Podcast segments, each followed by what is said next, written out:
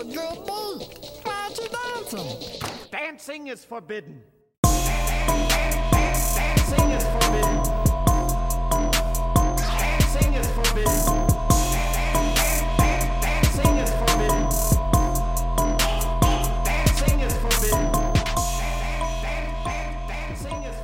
Yoo-hoo, running crew, welcome to Dancing is Forbidden, an Aqua Teen Hunger Force exploration. I am Ronnie, and on this podcast, I am watching through and talking about every Aqua Teen episode, one episode at a time. And the episode we are watching through and talking about this week is Season 4, Episode 2, Boost Mobile. Where you at, dog? Who's this? Oh, him! Oh, this is the Boost mobile phone. Hey, dog, where you at? You know exactly where you at, Frylock. Boost Mobile premiering on Adult Swim on December 11th, 2005, and this being similar to Dirtfoot, another one that I saw either around the time it premiered or maybe even on this night. I'm not exactly sure, of course, but I remember being a little kid catching this one on and really enjoying it. And this is a pretty significant episode that the prophecies have foretold of. And by the prophecies, I mean, I told you about it in a previous episode because this is our final TV PG rated episode of Aqua Teen.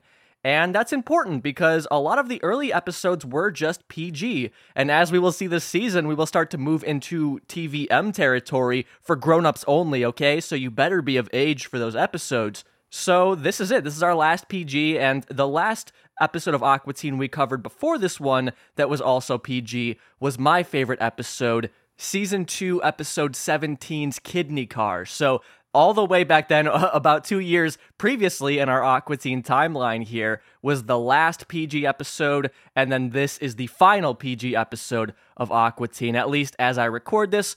Maybe some of the new episodes in season 12 will be PG. I, I really don't know. But excited to get into this episode. Of course, this whole thing is basically a commercial for Boost Mobile, but done in a very Aqua Teen style. So I think it's kind of iconic because of that. This is one that is talked about a lot online. In fact, I've seen a lot of confusion and even just misinformation, just falsehoods spread about this one online. So before we go any further, I want to ask you a question that I will be answering in the podcast today. And the question is which do you think came first? Do you think that Matt and Dave were asked to do this kind of episode? Or do you think that they chose to? Do you think it was their idea to do this kind of episode? So, if you could please say it out loud wherever you are.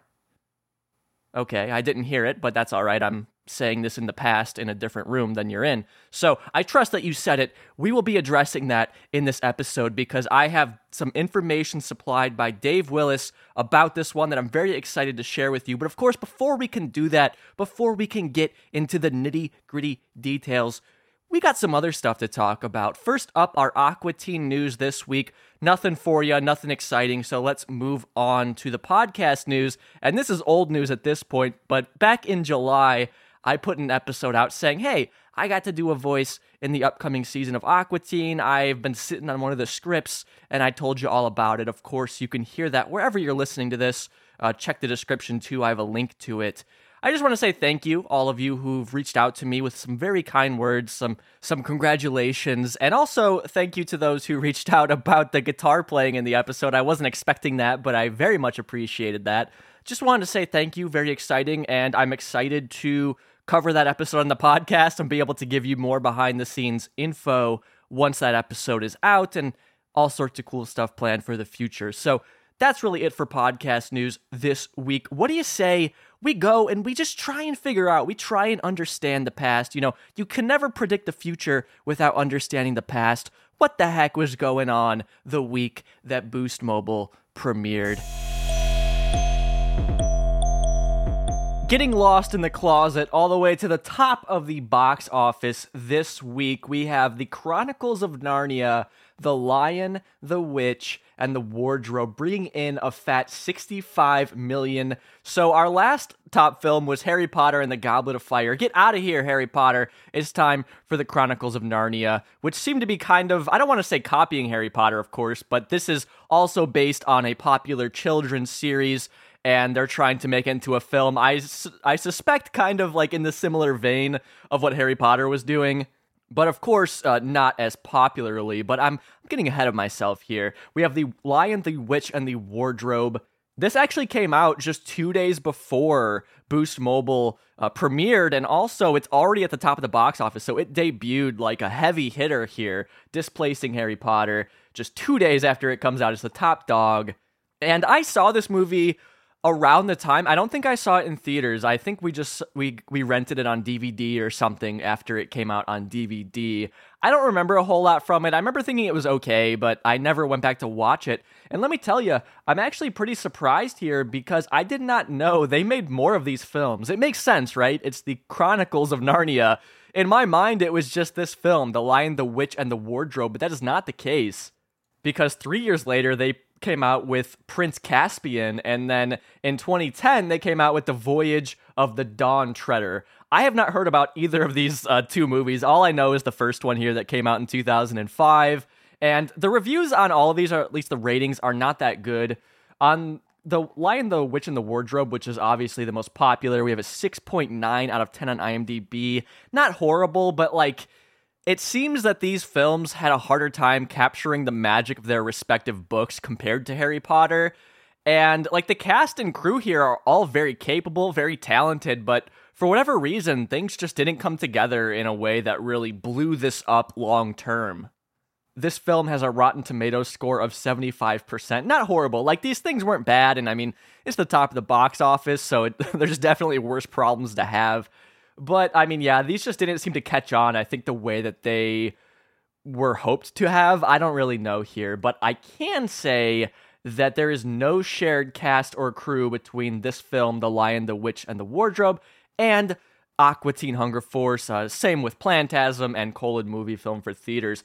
Although in 2013, in season 10 of Aqua Teen, there is the episode Storage Zeebles, which is like Carl gets a uh, storage unit, and at the back of it, it brings you to like some foreign land with these creatures in it. I feel like they're kind of playing on this a little bit. I'm not entirely sure though. We'll have to kind of check that out more once once we get to Storage Zeebles here. But yeah, that is our top film this week. Before we head into our top album this week, I do want to mention something. Uh, so, last week on the Patreon, we went through the pop culture of 2005. Because when we do our season four retrospective, we're only going to be going through 2006, because that's when most of season four came out. And there was one big bit of music I failed to mention there that I wish I did, and that is R. Kelly coming out with his Trapped in the Closet series, which is to me so iconic of the year. And of course, now we know R. Kelly, big piece of shit, but you can't get over the phenomena that was trapped in the closet. So I wanted to mention that here with Narnia because, you know, you're going in your wardrobe, going to a different land. Poor R. Kelly, he's just trapped there. All sorts of shenanigans are ensuing. Lots of closet attention going on in 2005. So the Narnia film here, I left it back around the time it came out. I saw it. It was okay, but you know, I left it in the closet. I didn't need to bring it with me. But you know what I didn't leave in the closet? What I still have with me is our top Billboard album this week. Let's give it a listen.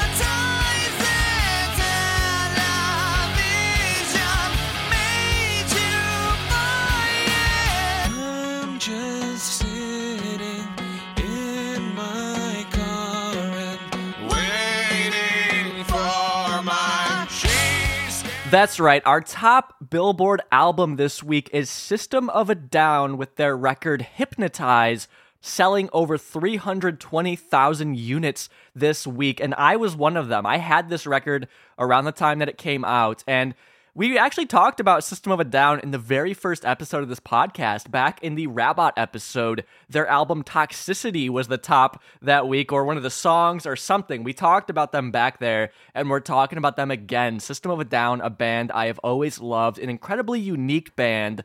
And what's cool about this record, Hypnotize, is that it actually was not their only album to come out this year. Earlier in the year, back in June, their record Mezmerize came out, and that one was also the top of the Billboard chart uh, around that time. So they had two chart toppers come out this year, which actually made them the third musical act to have two number one albums in the same year. In case you're curious, the other two artists are DMX and the Beatles. So System of a Down, they are among good company there, some some good talent. But even though they were doing so well, this was actually their last studio album. Now, System of a Down never officially broke up. In fact, they still play shows, but this is their last record. And I should say, in 2020, they put out two singles for some sort of charity or something like that. So that was their first music in 15 years at that point. But in my opinion, the singles weren't that great. And there's just still kind of a lot of infighting, and that they can't see eye to eye on the direction of the band. And I think that there's payment disputes and things of that nature. And while recording these records, both Mezmerize and Hypnotize, there was a lot of questioning whether the lead singer, Serj Tankian, was even going to be in the band anymore. And you can hear that because the guitar player Daron had to pick up a lot of the singing duties, the vocal duties. He was writing a lot of the songs around this time. And you could hear that his voice is all over this record in a way that works sometimes, and sometimes, in my opinion, doesn't really work. And I think the worst offenders are on this record here, Hypnotized. There's a lot of his singing, a lot of his songs that don't really jive with me. It's they're not bad, and at the time I liked them, but now listening back as an adult, I think that this one really is one of their weaker records. The one that came out earlier in the year, Mezmerize, had the single BYOB, which I think was anthemic of 2005. That record I think is great, the one that came out in the summer, but the one here that came out in the winter, not so hot, I think. And just sad the way that the band turned out. But it, it is good that they can still come together and tour, they can still play shows. They're, you know, amicable. They're they're not they don't hate each other, it seems like. They just artistically can't see eye to eye. But really excited to talk about System of a Down here. I love them so much. There's no other band quite like them. So, our top Billboard single this week is the same as it was when Dirtfoot came out. It is Chris Brown's Run It. That's still the top single. So, let's jump over and talk about the top alternative single this week.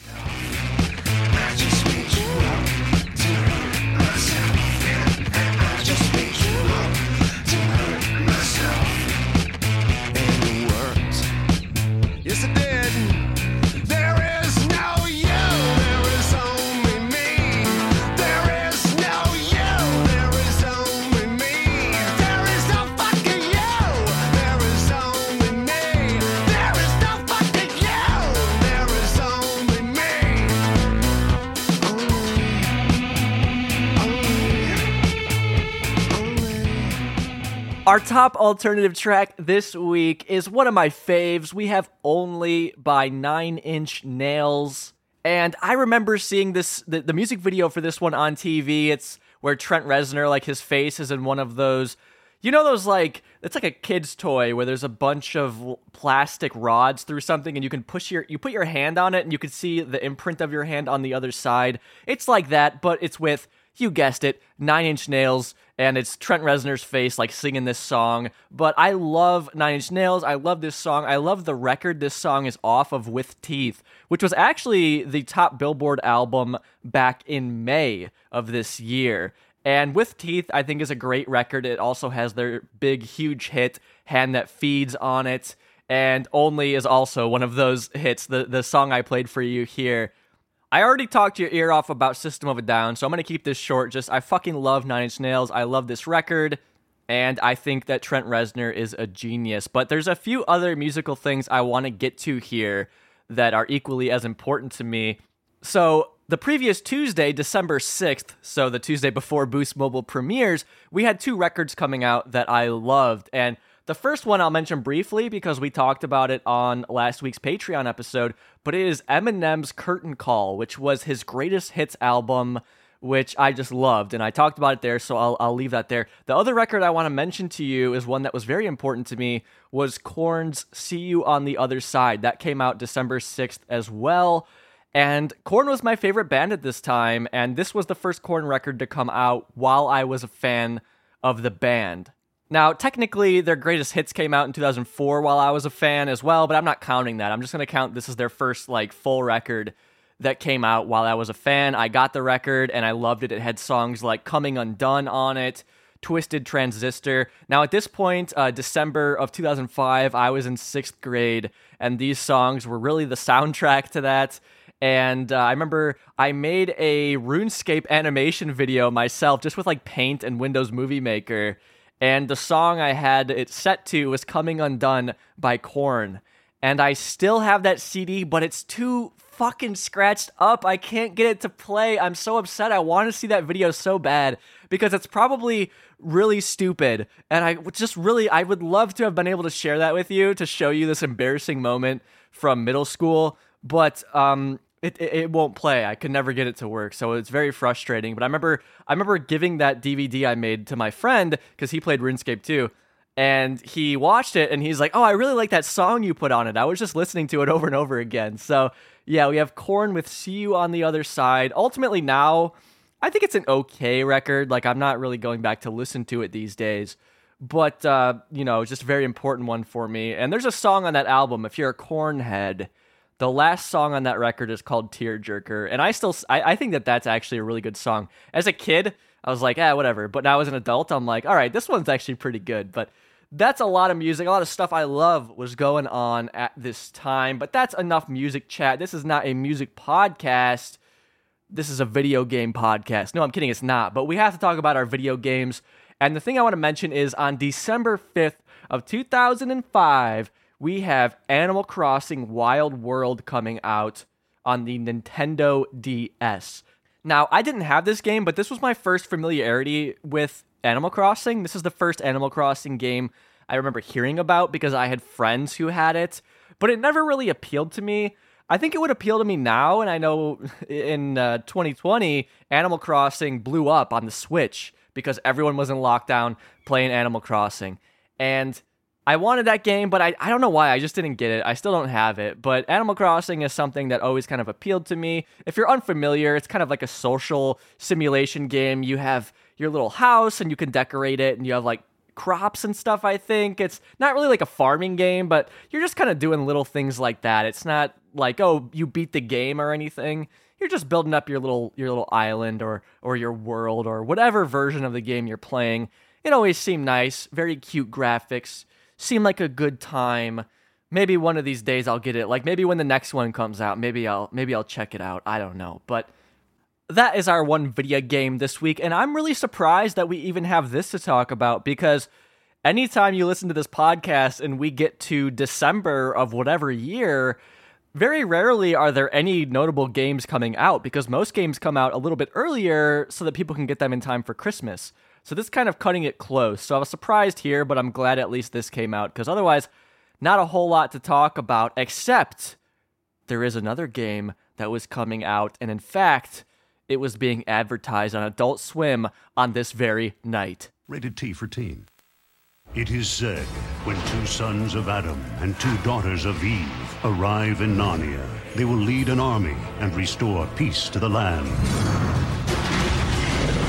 Stand alone, and Narnia will perish.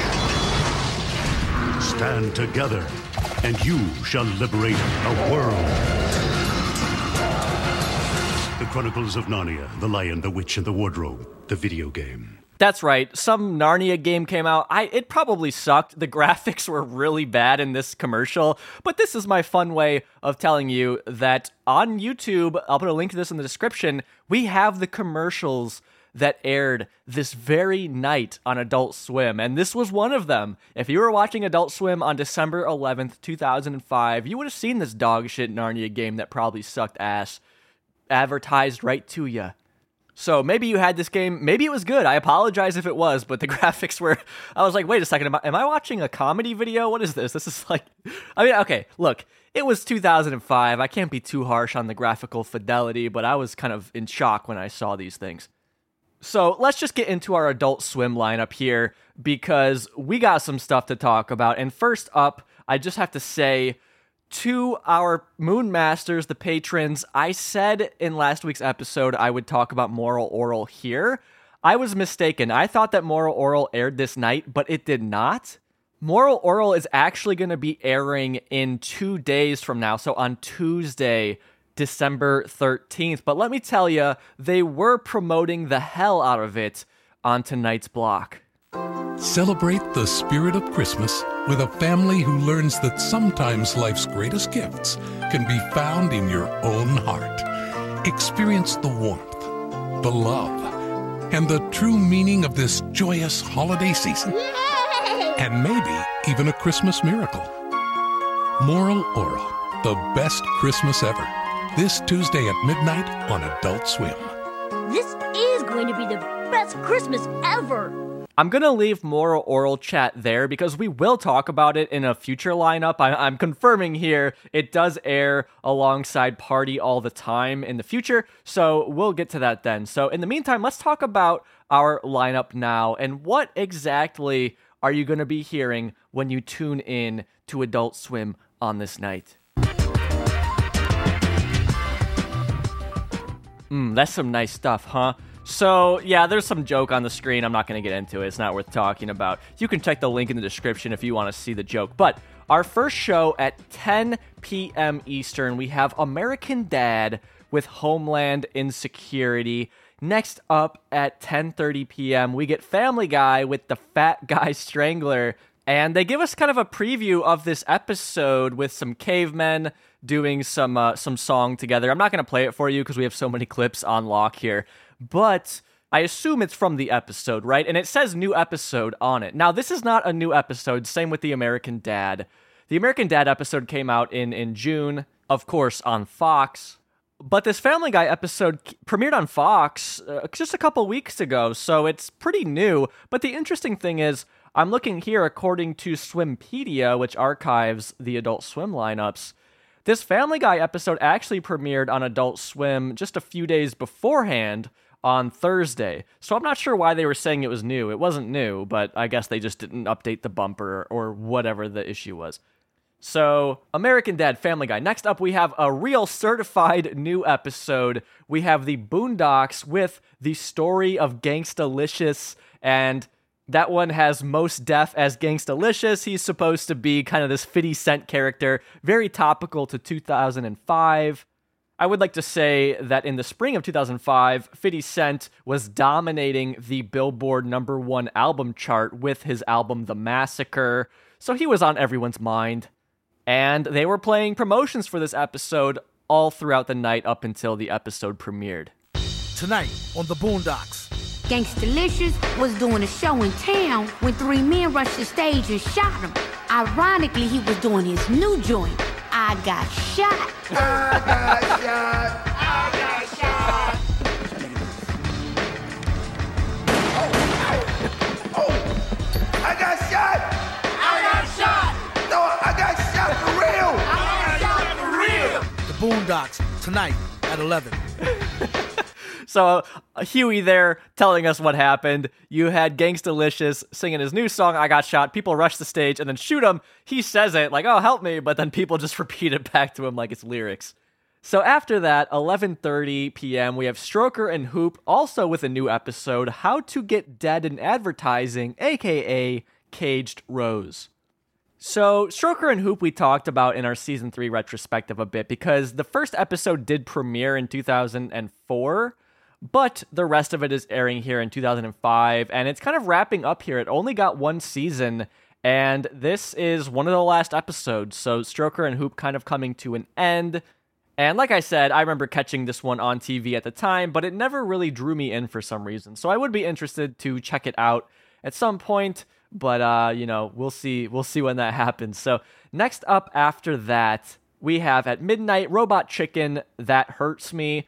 I don't think it's worth getting into Robot Chicken episodes, not to discredit the show, but because it's kind of like a sketch show, so you know, I don't know what to really say about it. But 12:15 a.m. The reason we are here today, Aqua Teen Hunger Force with Boost Mobile, its second new episode of the year. And Adult Swim was seemingly excited about this because there were a, a couple advertisements for this episode, a few custom bumps that not every show got. So we have a few to kind of go through here. And the first one that I want to mention that they showed earlier in the night, it was really just the intro to the Rabbot episode with Dr. Weird.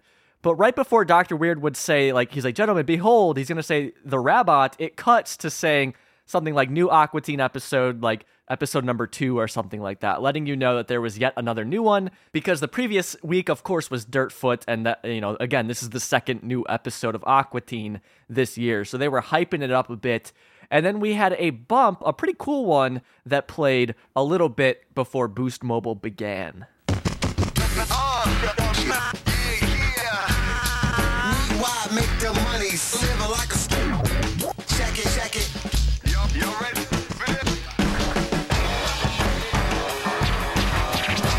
So that bump, of course, you couldn't see the text. There wasn't really a ton. It, ma- it mainly said ATHF, and that kind of moved around the screen in a cool way. Then we saw a silhouette of Meatwad with a dollar sign in them, and then it said new Aqua Teen next that should boost your mobile spirits. Now remember, we are not that far away from Christmas here, so they're kind of playing on on this whole winter Christmas theme throughout the night.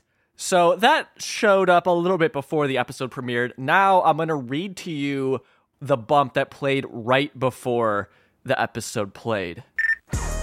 Where you at, dog? We're at the bank.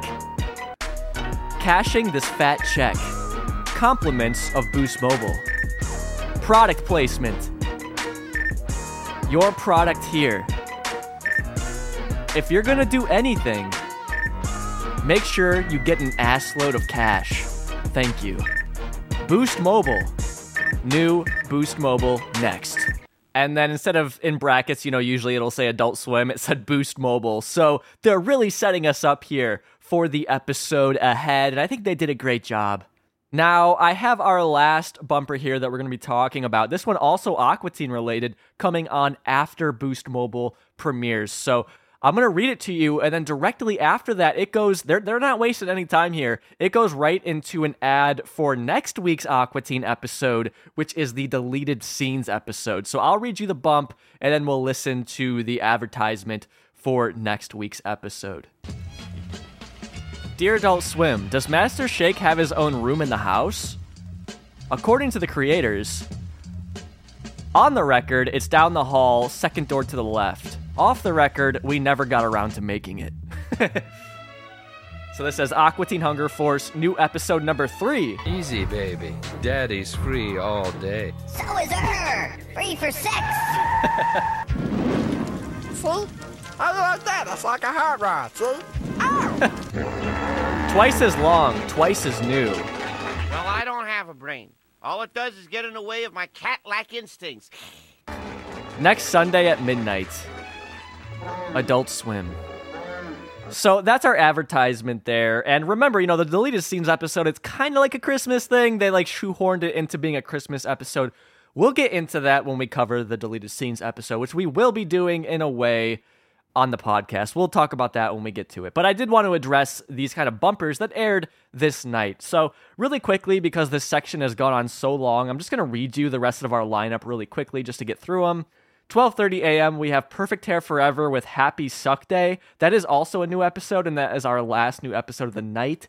After that, we have 12:45 a.m. with Squidbillies, School Days, Fool Days, 1 a.m. with 12 Ounce Mouse, Rooster, 1:15 a.m. with Sealab 2021, Swimming in Oblivion, and then similar to last week's lineup, which was they had uh, Welcome to Eltingville, which was a weird 2002 pilot choice.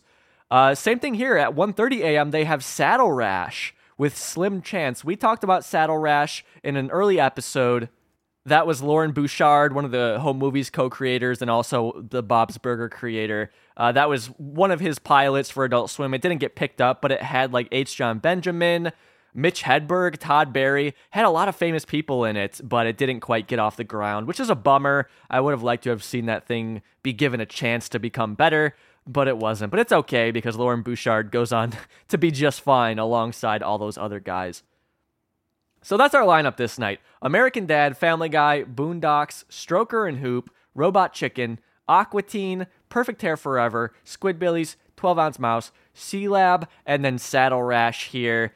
And I do want to mention a couple other commercials I caught. There's a lot of work from home commercials, which were very weird. It's like, go to this site to learn how to work from home and make a bunch of money.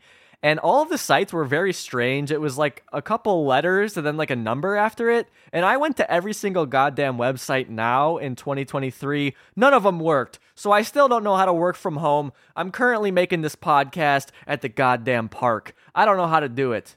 Maybe one of these days I'll learn, but it was very funny to see so many work from home commercials. Uh, maybe that's how Carl got in on his work from home job. He works out of the home. I don't know how he does it. Who knows?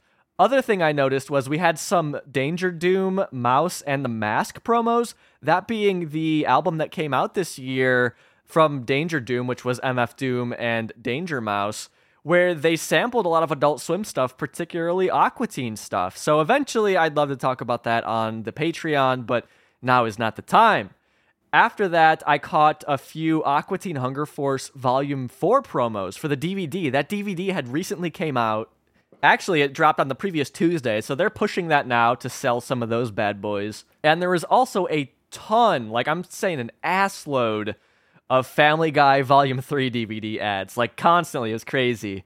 Um, otherwise, it was lots of anti-pot smoking commercials. I mean, I feel like they're really targeting the wrong audience. I mean, they're kind, it's kind of the right audience, but also, like, if people are smoking up, they're watching Cartoon Network, just having a good time. They're not going to pay attention to your ads. It's a waste of money. I bet it's actually a money laundering scheme. And then something I really wanted to shout out this one brought me back. I caught some PeoplePC commercials. If you're unfamiliar, PeoplePC was an internet provider back at the time, and we had, or I had, PeoplePC at my house probably at this time. It was a dial up service. It sucked, but that's what we had because we owed AOL too much money and they wouldn't let us use them anymore. So, all sorts of stuff. Of course, normally our adult swim segments are not this in depth, they're not this long, but it's always fun. It's always a treat when we have the commercials from these nights just to see these things that weren't meant to be really like talked about 20 years later, that weren't meant to be held on to. And if you've seen my Instagram at Aqua Teen Pod, I've been putting some pictures I have of magazine advertisements for Aqua Teen because to me, those are like the coolest things to collect because they weren't meant to be collected. It's not like a fucking fancy hat or action figure that is meant to be kept.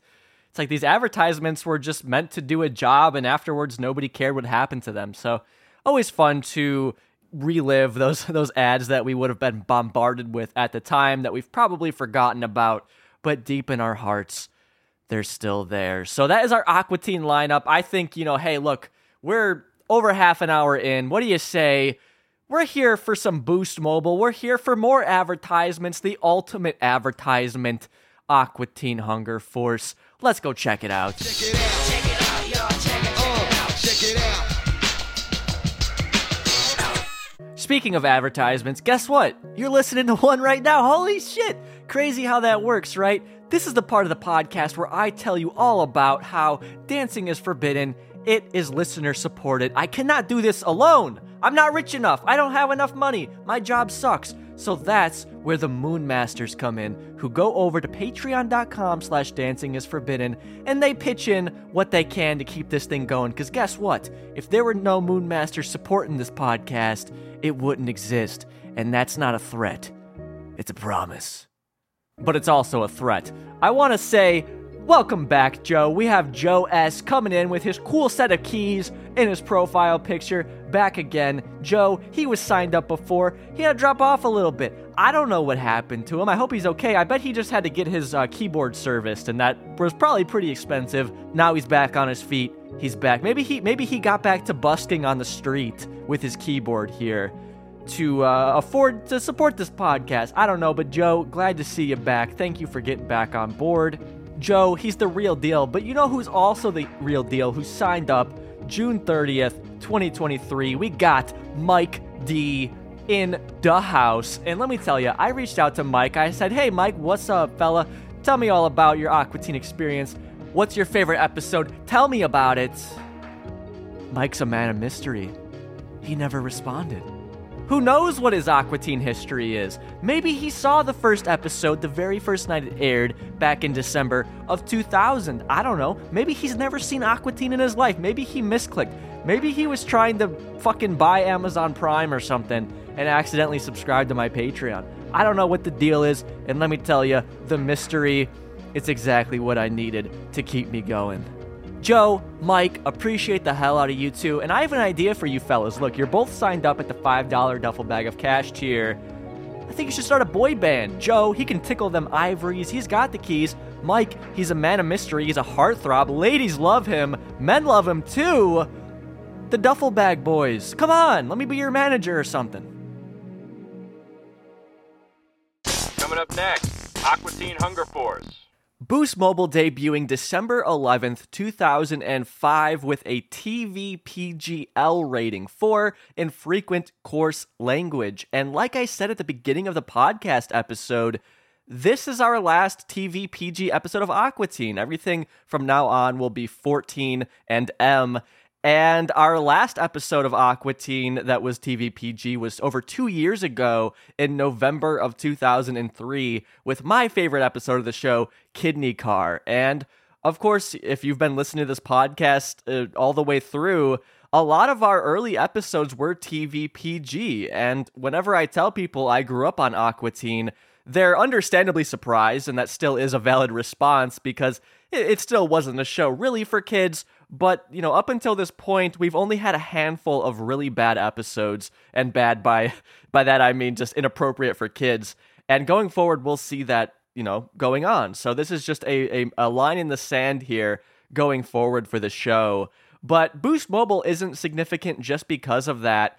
Up until this point, and I think throughout the entire run of Aqua Teen, this is one that really does age poorly in the sense that if you're not familiar with the stuff that it's kind of riffing on, with the technology it's riffing on, you you won't really understand the episode in a way that it was understood at the time.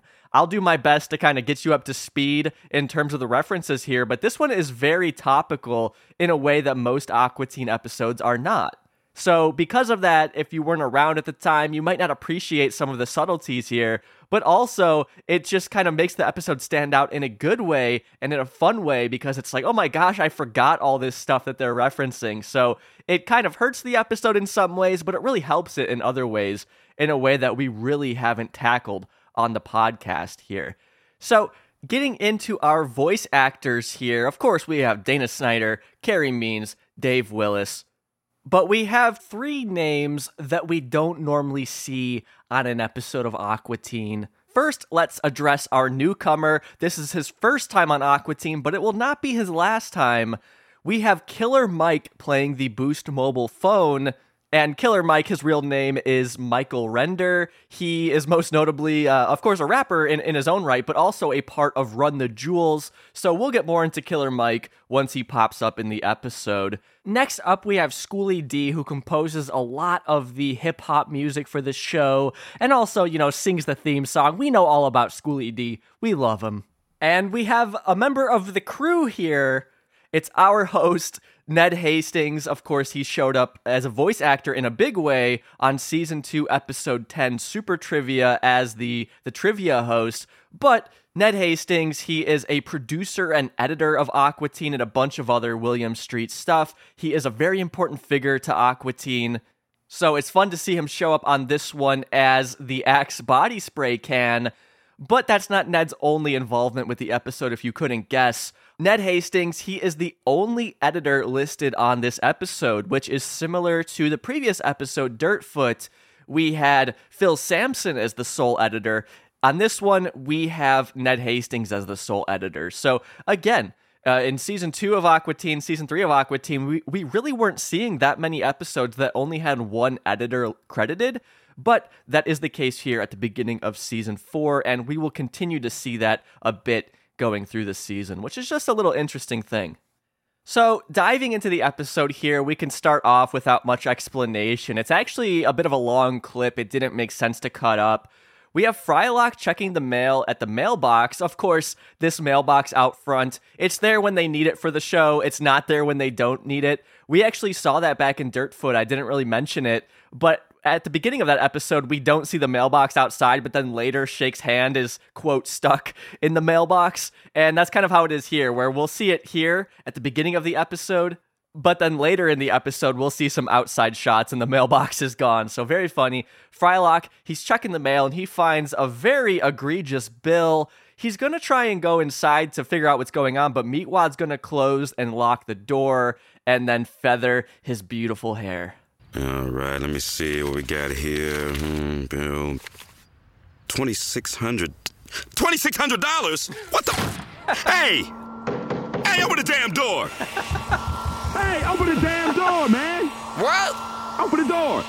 What? Will you open this door? Hang on. Hang on. Do what? Open the damn door, man! Hey! Oh, I okay. Oh, I'm sorry, I didn't hear you. I was feathering. Feathering? Feathering what? My hair, boy. You don't have hair!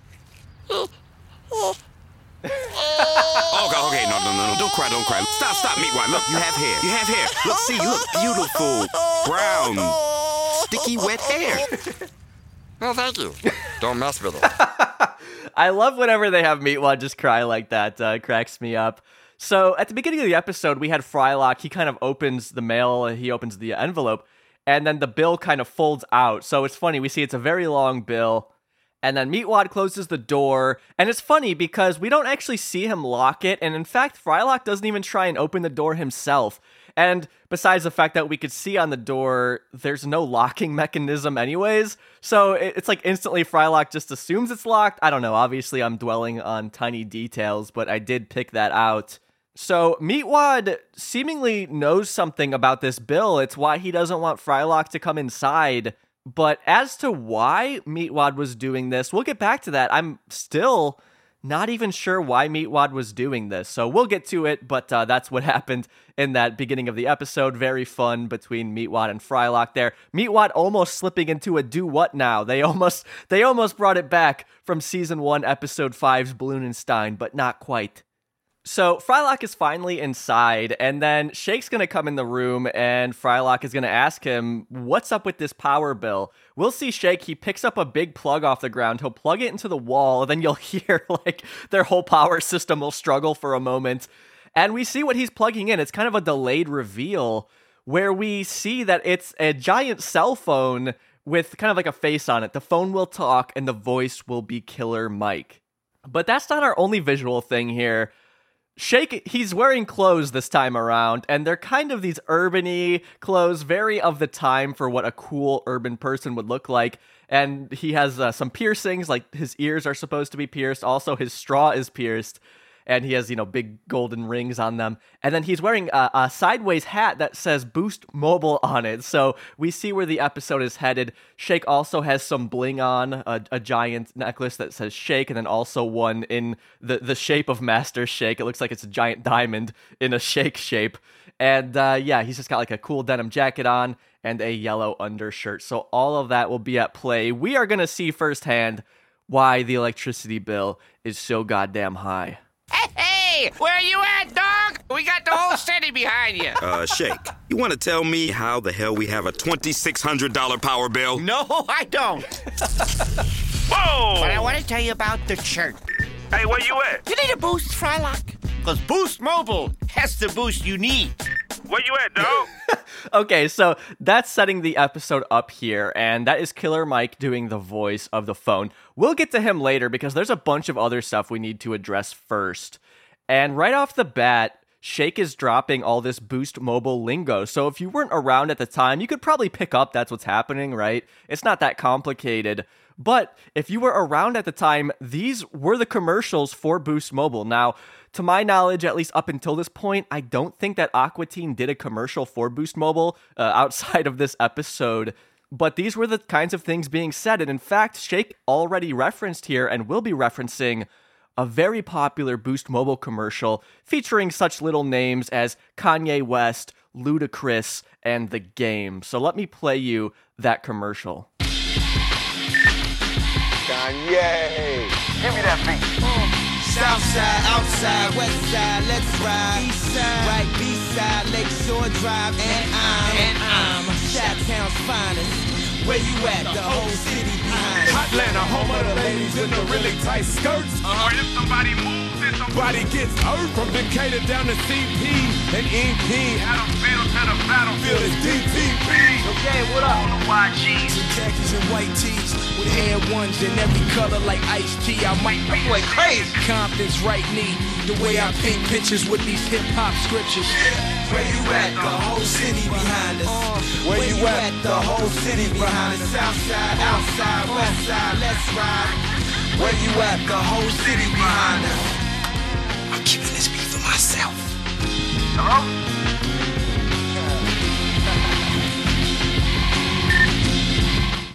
So again, that was Ludacris, Kanye West, and The Game, and that was Kanye whispering, "I'm keeping this beat for myself." Although he didn't, because that track ended up on The Game's 2004 mixtape, "Charge It to the Game." So the track is actually called Behind Us on that mixtape. I don't know if the track came out first and then it was used for a commercial. That's kind of my impression. You know, it's it's hard to find out exactly when a commercial came out, but it definitely was out when this Aqua Teen episode was made. So lots of lingo from the song that Shake referenced there and will be referencing, which is just hilarious to me. To take a step back, we should address why Matt and Dave made this episode. And looking it up online, I had seen some speculation on it, and Dave has kind of spoken a little bit here and there about the episode. But I just reached out to him and asked, Did you guys have the idea to do this episode and then have to ask permission? Or did Boost Mobile approach you, or were you just approached by your ad staff to do this? How did this come about? Dave said, Matt and I wanted to do a product placement episode, but we wanted it to be a real product and we wanted the company to receive real money. We weren't angling for a commission on it, and we probably should have. We had just seen other shows do episodes about commercialism, and we thought this was a more direct way of satirizing capitalism by actually participating in it. It's not like we're making art, we're making TV. The point is to sell ads so you can get paid, and you just know Shake would have been happy to sell out. So we asked the ad sales team to find a sponsor, and they came back with Boost Mobile. So that's a bit of what Dave had to say. I'll read you the full email at the very end of the podcast, so stick around after uh, the outro music and everything. I'll just read it all there because he gets into a couple other things. But one thing I want to address is that they didn't get a commission for this. By that, I mean Matt and Dave didn't get paid any more money for doing this episode. They just thought the idea of it was pretty funny. And we could see here that Dave is a little bit regretful of the fact that they didn't get a commission for it because really they supplied so much advertising to Boost Mobile. People are still talking about this episode today, and by people I mean uh, us right now. But despite not getting a, a real commission for doing this episode, Matt and Dave did get a thank you gift for this episode. Boost Mobile sent them not some phones, but a lotion kit. they actually got a lotion kit as a thank you. You know, Boost Mobile, the the phone provider. Yeah, they sent them a lotion kit, and Dave says that I believe Matt FedExed his back to them. So Matt didn't want to keep this lotion kit, but I guess, you know, uh, if around this time, if Dave Willis had slightly softer hands, that was the reason why. Thanks, Boost Mobile. So that's where the idea stemmed from. It wasn't inherently that they wanted to do a Boost Mobile episode, but they wanted to do just something blatantly capitalistic, and Shake seemed like the perfect vehicle for that. And as we will see through this episode, he is. So why don't we kind of get back into it here? We have this giant phone character standing in the room next to Shake. Frylock's got some questions. Who's this? Oh, him! Oh, this is the Boost mobile phone. Hey, dog, where you at? You know exactly where you at, Frylock, with the GPS-enabled feature. GPS? Or use Boost Wireless Web for national roaming. Where you at, dog? You can be anywhere in the country with Boost Mobile. Hey, hey, does that include Jeffy's house? Cause guess where we'll spend the night tonight with Jeffy. Hell, it's home for you. That is Shake hitting Meatwad away with the Boost mobile phone. I should say, moments ago in the episode, we had Shake plugging the phone in. It is no longer plugged in anymore, but of course, that's uh, par for the course with Aqua Teen. And whenever Shake is getting into these hardcore pitches of Boost Mobile, he's not even really looking at Frylock. He's looking right at the audience. He's looking at us. He's looking into wherever the camera is supposed to be. Obviously, it's a cartoon. but he's breaking the fourth wall and just so tongue in cheek, like, yes, this is an ad. We're advertising to you. It's very, very funny here. And to address the phone that we see, it's a flip phone. It says Boost Mobile on it, but it has these kind of tribal mock tattoos on it. And this is not an Aqua Teen joke. This was an actual Motorola model. It's called the Motorola Tattoo i860. So it's the i860 model, but with this kind of tribal design on it, which I think is very, very indicative of the times. It's so kind of uh, lame to see this phone. But yes, this is an actual model. If you could find a used one online, I checked. I can't find any for sale, any used ones but you can own this exact model of phone. This is not some uh, creation of Aqua Teen or Bob Pettit or anything. This was an actual product that they were featuring in the episode. To go back to the beginning of the episode, though, it's established that the electricity bill is very high, and it's because of Shake charging this gigantic, uh, human sized phone, basically. So that's where I'm left confused. I'm not sure why Meatwad was trying to hinder Frylock from getting inside and dealing with this. You would think that Meatwad would want Shake to get in trouble, that he would tell on Shake for this, but maybe behind closed doors, behind the scenes, uh, Shake threatened Meatwad and said, You better keep Frylock off my back. I'm not entirely sure, but it also kind of seems like Meatwad, this is his first time really seeing this phone. I'm not really sure. Maybe I missed some dialogue later in the episode. We'll see, but that's just kind of left me scratching my head. But of course, it's an Aqua Teen episode, so uh, if there's some inconsistencies, it's all right. Master Shake hit Meatwad away with the phone. He's not really interested in trying to sell this to Meatwad, mainly because he knows Meatwad doesn't have any, any money. But Shake is interested in trying to sell Boost Mobile to Frylock a bit, but also to us, the audience, because again, Shake will be addressing the camera.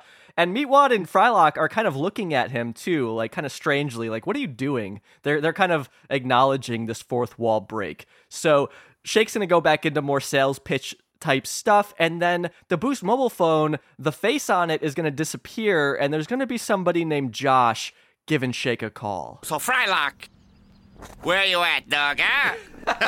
Hey, The dog. whole city's behind you, man! What are you wearing? It's bling blong, baby. It represents my lifestyle and status as a street savvy, irreverent youth who lives large, yet hunger for the next level in life. You know, Boost Mobile is the premium, youth focused communication network and instant gateway to opportunities. That's the chirp. I gotta take this. So that's the chirp. You'll hear that noise a lot. Master Shake fucking up and saying Yoth focused, and then we get Josh calling there with the chirp. And I saw a lot of people in YouTube comments saying, like, oh, that's the sound of my childhood. My dad owned a business and I'd hear that all the time or whatever. The chirp was kind of a cool function to these phones back at the time, and they more or less functioned as a walkie talkie like device. Now, it wasn't real walkie talkie waves, it was it was actual cellular waves similar to a phone call, but you could press this button and kind of talk to somebody as if it were a walkie talkie. So this was useful for people in business. This was a solution to getting things done essentially. It was very handy. And I mean, at my job at Target, we use actual walkies, but it's the same principle. If you need to quickly kind of talk to somebody, but you don't want to have to call them on the phone every single time. It was a cool thing, and there's there's apps that replicate this now on smartphones. But even then, you have to open the app, you have to make sure the other person has the app open. This was kind of a really useful technology that Boost Mobile was seemingly trying to sell to the savvy, youth focused market or whatever. Like, hey, you can just get out with your, your buddies or your homies and just, you know, talk to them right away. How useful that was, I don't know. Uh, maybe you could tell me that. I never had a phone like this. My parents didn't have phones like this. So I can't really speak to it with firsthand knowledge. But that noise is, you know, indicative of an actual function that these phones did, and they were a selling point to the youth market that this episode is very much trying to appeal to. So again, Shake messed up. He said Yoth focused. That was not an actual mistake in the episode because Shake, he's getting a call from Josh, and Josh, he's not happy about it. Where you at, dog? Hey, where you at, dog? What? So what did I say? Youth focused. Youth focused. Whatever. He's in the shot. He'll get FaceTime. The guy just started. Give him a break. so nervous. All right. Listen, I gotta go. I'll talk to you later, doggy. So something visual happens there that is very funny. So we see Shake talking on the phone. Then it cuts to Frylock, and again, Frylock has this puzzled expression on his face because he doesn't understand what's really happening here. And then Shake kind of awkwardly moves into the frame, so it's very much aware of we have to show this phone on screen as much as possible. And Josh calling here was correcting Shake on how he messed up the pitch. So again, this is all very tongue in cheek, it's all very self aware, and I do want to reiterate that is the point of this episode. Boost Mobile did not ask them to do this, they asked Boost Mobile if they could do this. You may be wondering who Josh is. I very much wondered as well. We see a handsome man popping up on the phone when he's calling for Shake, and we will see that throughout the episode. In the first shot, we just saw Josh. He just is holding a phone up to his head and he's kind of smiling. I asked Dave who Josh is because I could not find out of my own accord. For example, there's a Joshua Mullinax who works on Aqua Teen. He is a compositor, but it didn't exactly look like him. And I was like, that's strange. They would pick a compositor to show here. And that's because it's not Joshua Mullinax, it is Josh Feldman, who ran Adult Swim ad sales at the time. So this was the ad sales guy who found them the sponsor for this episode. So, from what I could see, Josh, he started on at Turner Broadcasting System as an account executive uh, in 1998, eventually becoming a senior vice president and sales manager. But he left in December of 2015 and he now works for NBC Universal as a chief marketing officer. So, Josh, he's still doing his thing. I have to wonder if he misses trying to sell ad spots for Aqua Teen, but a part of me guesses that he doesn't but the guy we see in the episode is the same Josh. It is actually Josh Feldman. So I, I guess they had to go up and kind of take pictures of him for this episode, which I love. And I'm sure that he had a lot of fun with, right? As as an ad guy at a company, you're never expecting to actually be featured in an episode. So I love that they featured him in this way. I mean, Josh was the one I guess that found them Boost Mobile, and that's very much in Matt and Dave's mind to give credit to people. I mean, similarly to how they thought to put me in an episode of the upcoming season, even though they had no reason to, or it didn't really help them in any way. I mean, from my perspective, it's kind of the same thing here. They're happy just to put, you know, these guys in the episodes in these ways. And it just makes the episodes so much more unique and fun because of it, I think at least. So that's Josh we see. I don't suspect that's his voice. It we've actually heard that soundbite before of just some random phone chatter. I assume that's from a sound effects disc or something like that. Again, I don't think Josh is voicing anything in this episode. He's certainly not credited on it, but that is his picture used on the phone. Jumping back into the episode now, Frylock, he didn't listen to this podcast. He doesn't know who Josh is. He's going to ask about this to Shake. Shake's not going to want to answer it. He's going to hit Frylock out of the frame, and he's going to kind of uh, basically instruct Meatwad to join himself and the Boost Mobile phone as they will dance along and talk about Boost Mobile. Who was that? Frylock, scoot over. I'm moving. Don't push me, all right? There we go. All right, now you over there, and you? What are you doing? Dance. Let's make and receive cellular phone calls with Boost Mobile. Hey, check out Boost Mobile online. Shop online. It's got text messaging, Text messaging. Uh-huh. games, Yeah, we got games. and That's a molecular that's what- uh-huh. transporter. Uh-huh. No, Shake, I don't remember. Yellow dog. Oh, it doesn't have that? Okay. But still has text messaging, right? Right, actual words with a phone. okay. Okay, so that is Shake claiming Boost Mobile has a molecular transporter. Josh very quickly is going to call. This time, his picture looking different. He looks a little bit more upset in the picture, and then we'll hear him telling Shake that no, there is no molecular transporter. But Shake is still pointing out, well, it does have text messaging. Of course, I'm reminded of season 3, episode 5's E Dork, where Shake is excited about the very same thing in the E helmet that he has. But I should point out here, of course, text messaging at this point was, you know, over 10 years old, potentially even older, but it was being adapted very quickly. So by 2002, over 250 billion texts were sent around the world. And in the United States, the total number of texts sent annually nearly quadrupled from 2005 to 2007. So, not new technology, but at the point that this episode came out, it was being very quickly adapted. And by 2007, so really over just a year later, because remember, this is the tail end of 2005, around 75% of all mobile phone users were texting. So, in a way, it's kind of silly that Shake is pointing it out, but also text messaging, again, it was taking off. It was becoming more mainstream at this point. And without delving too much into social media and the internet of the time, because that's not really what this episode is about, the whole Boost Mobile aspect of just the chirp and being able to quickly tell things to people was almost like an audio text messaging in a sense because you were already kind of linked up with somebody. You didn't have to call them. You could just drop them, you know, a voice message. And if they heard it, then they could respond to you. Uh, but these were kind of novelties of the time because social media was wasn't something you were plugged into all the time like you are now. You were really left to texts, calls, and then this this walkie-talkie esque system to very quickly communicate people with people wherever they were because most people were not online 24/7. They really couldn't be. Getting back into the episode, something I didn't address earlier is Meatwad said that he wants to go spend the night at his friend Jeffy's house. And Frylock's going to come in and kind of use that uh, to trick the Boost mobile phone into leaving the house, saying that they're going to go to Jeffy's, and then Frylock will slam the door behind the Boost mobile phone. Say, why don't we see if the Boost mobile phone wants to go with us to Jeffy's house? Jeffy's house. Jeffy's house? Yeah, come on, everybody. Let's go to Jeffy's house right now. We're going to Jeff's Heezy. I love how excited the Boost mobile phone is, even though he doesn't know who Jeffy is at all.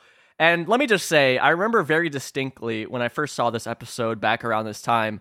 I just love the name Jeffy. I always love these little names that they come up with for the show, especially pertaining to Meatwad's friends like Dewey, Vanessa, Bobby, the termite that uh, that Meatwad was going to pick out in the clowning. Just these fun names, and then Jeffy is just one of them. I remember laughing particularly at that name and how Meatwad just suddenly had this friend named Jeffy. And of course, we will explore more who that is throughout the episode. But finally, now, not to disrespect the man, but finally to get to Killer Mike here, I want to talk a little bit about him because not only is he a great musician, but he does play somewhat of a role in Aqua Teen Hunger Force.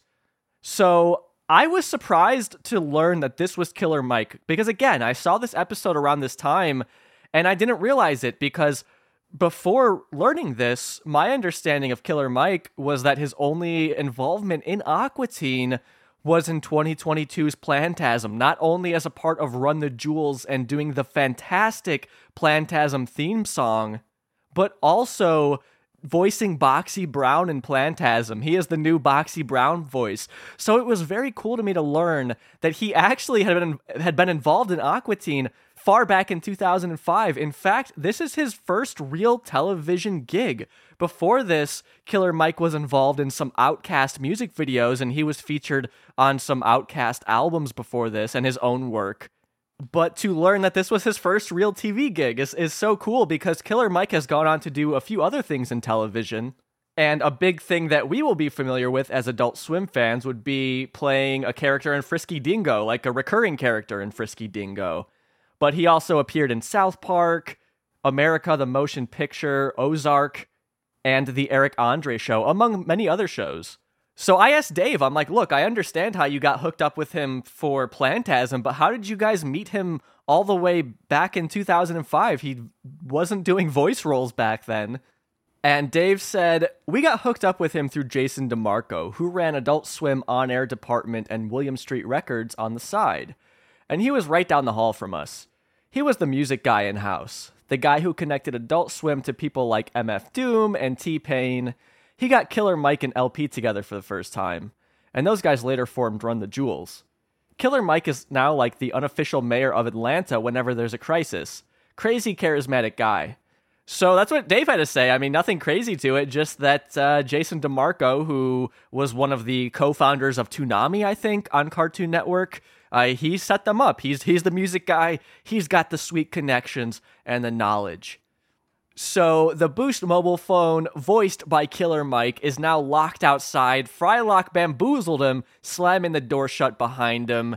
And Frylock is going to have a word with Shake about everything that has transpired thus far. Shake, I know what you've done, and I don't like it. Oh, we going to Jeffy's house? That is my cousin. He's my best friend. I, ha- I haven't seen him since the army, like 1,000 years ago. Okay, is he your cousin or your friend? He is both, and I he's he'll only stay for you know Like three year commitment. After that, we'll see if we'll renew. Are we going to Jeffy's house? Come on, dog. You're into this? You're black. you sound black. Where are you from? Come on, y'all. Where we going to Jeffy's house? Jeffy the garden hose? You know what? Bing. I just killed Jeffy with my mind. yes. Meatwad, Meatwad, look, Jeffy's alive. He's alive, okay? We'll go see him later. Some great callback to earlier when Meatwad started crying when uh, he was insulted. This time when he thinks Jeffy is dead. I have to address here. I love Shakes pointing out uh, Frylock, you're black, right? Like they're they're acknowledging that. Of course, Carey Means the voice actor for Frylock is black, and it's always kind of uh, I don't want to say even hinted at, but always speculated on throughout the show's run up until this point what people thought about that. And I love that Shake just calls it out here. I love the just the conversational nature of what Shake is saying, where he's like, "Oh, uh, he's my cousin. Uh, he, he's my best friend." He, you know, just just going on like he's trying to make this up on the spot is so convincing to me and just so hilarious and so in the character of Shake. And again, Shake is the one character who would be trying to do this. I guess maybe Carl would too, though. But obviously, if Carl were trying to pimp the episode out, then uh, that would have been done in a slightly different way. I kind of wish that that's where this episode went because, I mean, I'm getting ahead of myself here, but eventually Axe body spray will show up at the end of the episode. I wish that they had Carl when they show him later being like trying to pimp out a different product. That would have been kind of fun too, but of course, the way that it does play out is still very funny. I love Meatwad chiming in there like, "Are we going to Jeffy's house?" He doesn't understand what just happened. That Frylock was just saying that to get Boost Mobile out the door. But it doesn't last for long because Boost Mobile phone, he's just gonna slam right through the window to get back inside.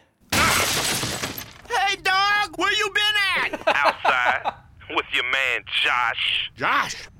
Josh! Yeah, yeah, I know. Sorry for the mix up, pal. I do, yes, I do like my balls. No, there's absolutely no need to hand them to me in front of the New York sales team. I, yes. You got it. Okay, buddy. You sound thinner. Did you lose weight? Okay, great. Okay, thanks. Bye. Schmuck. So we understand that the episode was made out of Matt and Dave's desire to do a spoof on a very commercialized episode.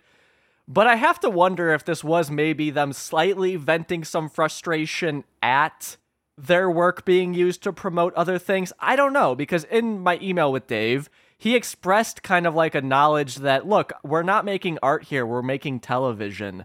Which, of course, I mean, I could go on about that all day. I don't really agree with him on that sentiment.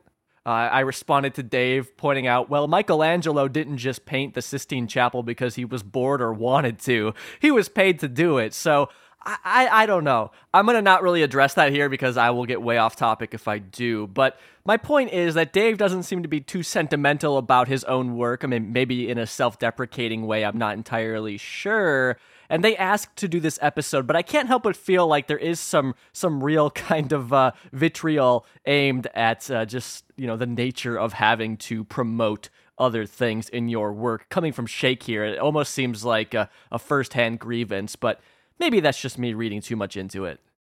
For the first time this episode so far, we're now going to get some sort of a cut, some sort of a, a different uh, scene here.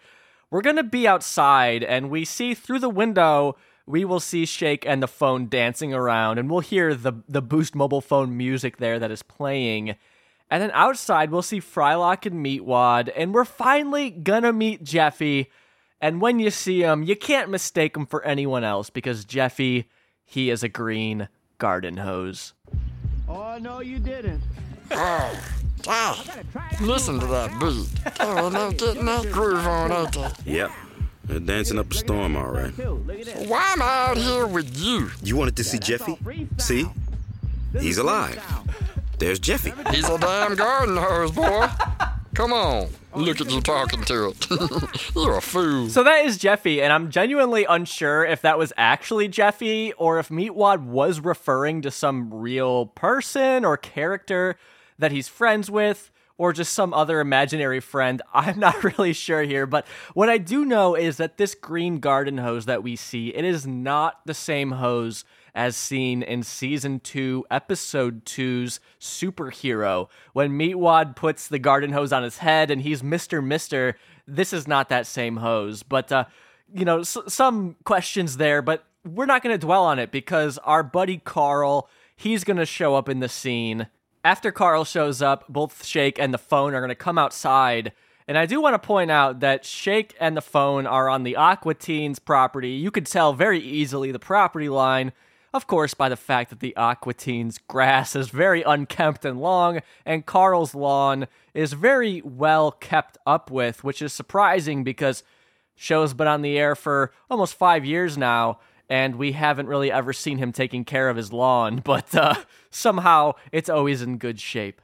So Shake and the phone are on their side of the lawn, Carl's on his side of the lawn, but he's afraid that they're gonna come any closer. What the hell is this here? Some uh some sort of gay out? Hey! Just the guy I wanted to see! Carl, who's your cellular service provider, huh? Dude, what are you dancing about here? You're poor. Come here, I want you to listen to something. You hear the chirp? Isn't that clear? Isn't it clear that I'm gonna just completely f your ass up if you don't take three steps back? It's not, is it? you just look at me. Look at him looking at me. But you can make and receive cellular calls with this. Give it to him. Where you at, dog? See? I'm on my land. We're both in America, which used to be a good country until they started letting people like you do whatever you want. Hey, dog, where you at? See? See this? This line here, line of death. You cross it, and your freedoms no longer exist. Okay? Have a good day. Where you at, dog? So that is Carl leaving the scene, and I do want to mention the Boost mobile phone steps over the property line, but nothing happens. This entire scene, like, I'm glad they brought Carl in. I just don't really understand what's happening here because Carl comes in, he accuses them of having a gay out, but when he does that, Shake and the phone are inside. There's really no reason Carl would have known what they were doing in there. Like we as the viewer knew because we have this, uh, you know, the angle that we're viewing at. So it doesn't make sense. I don't understand why Carl's so angry. It's only because he comes up to their house that the guys even come outside of the house. So this whole thing is kind of a question mark here. It's just kind of a vehicle for Carl to just get pissed off about something.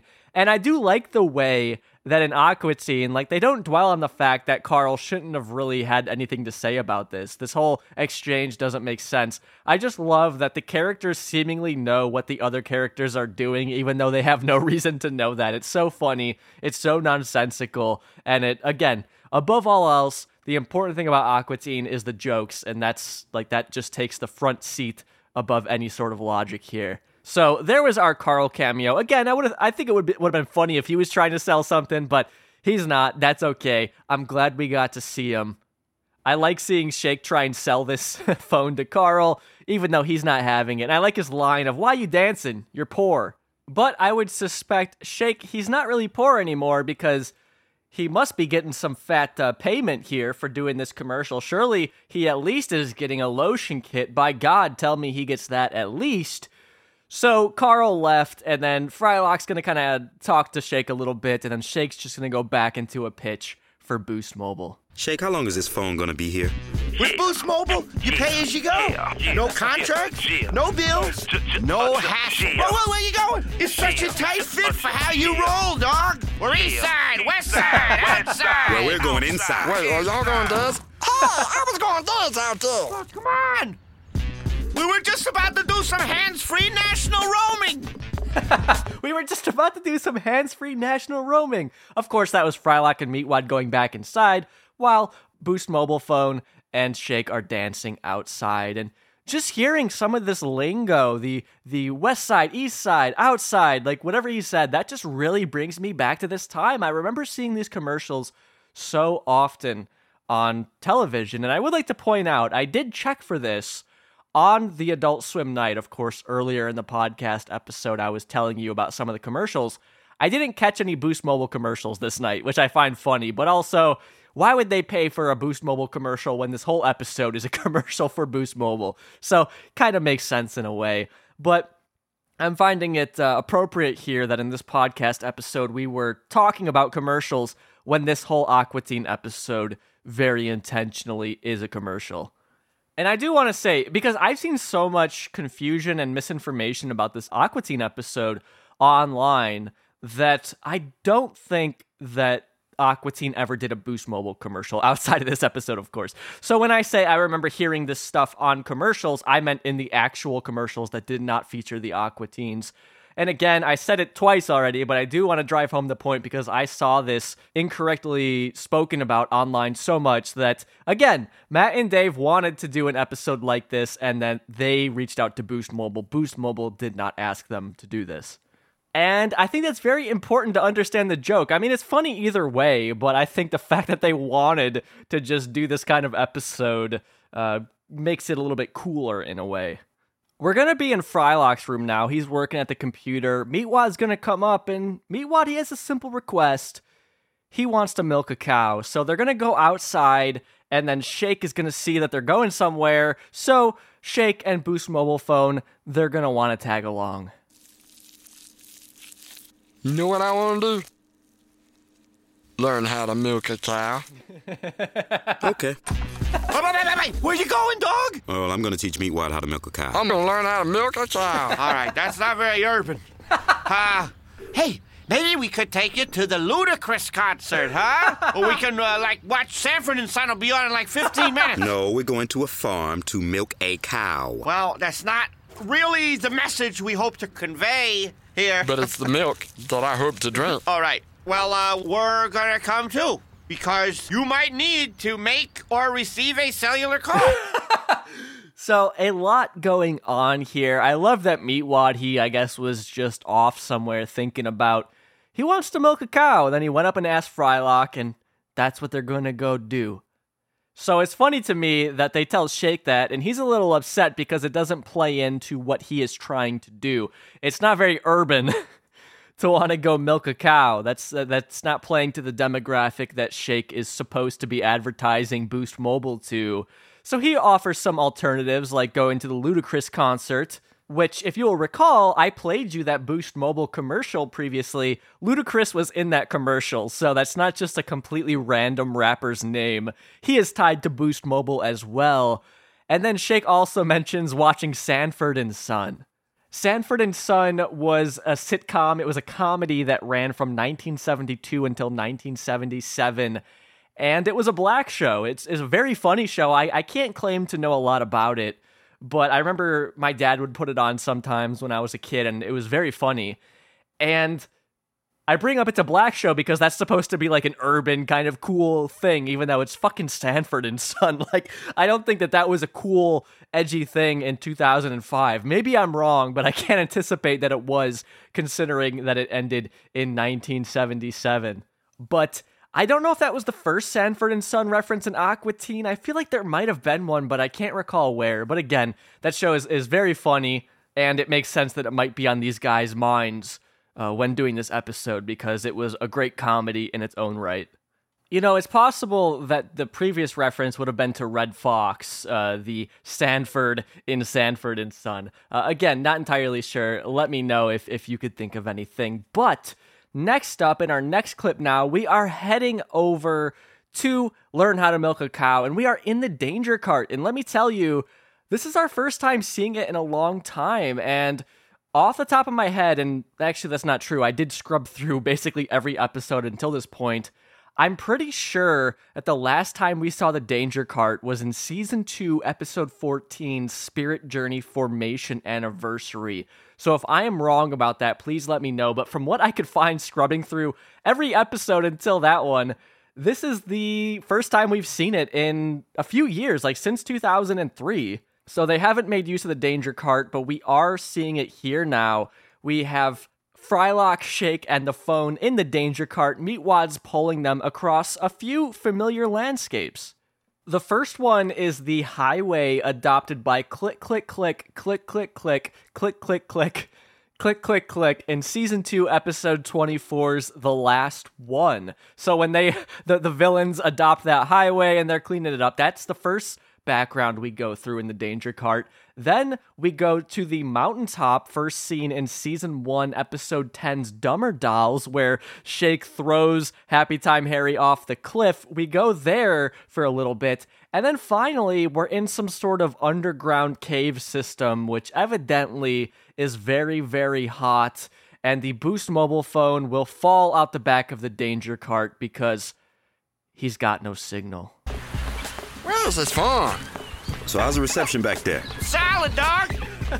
Well, this is fun, boy. How about now? Loving it. All bars, baby. Hearty heart heart. The little hot. Well, this is fun.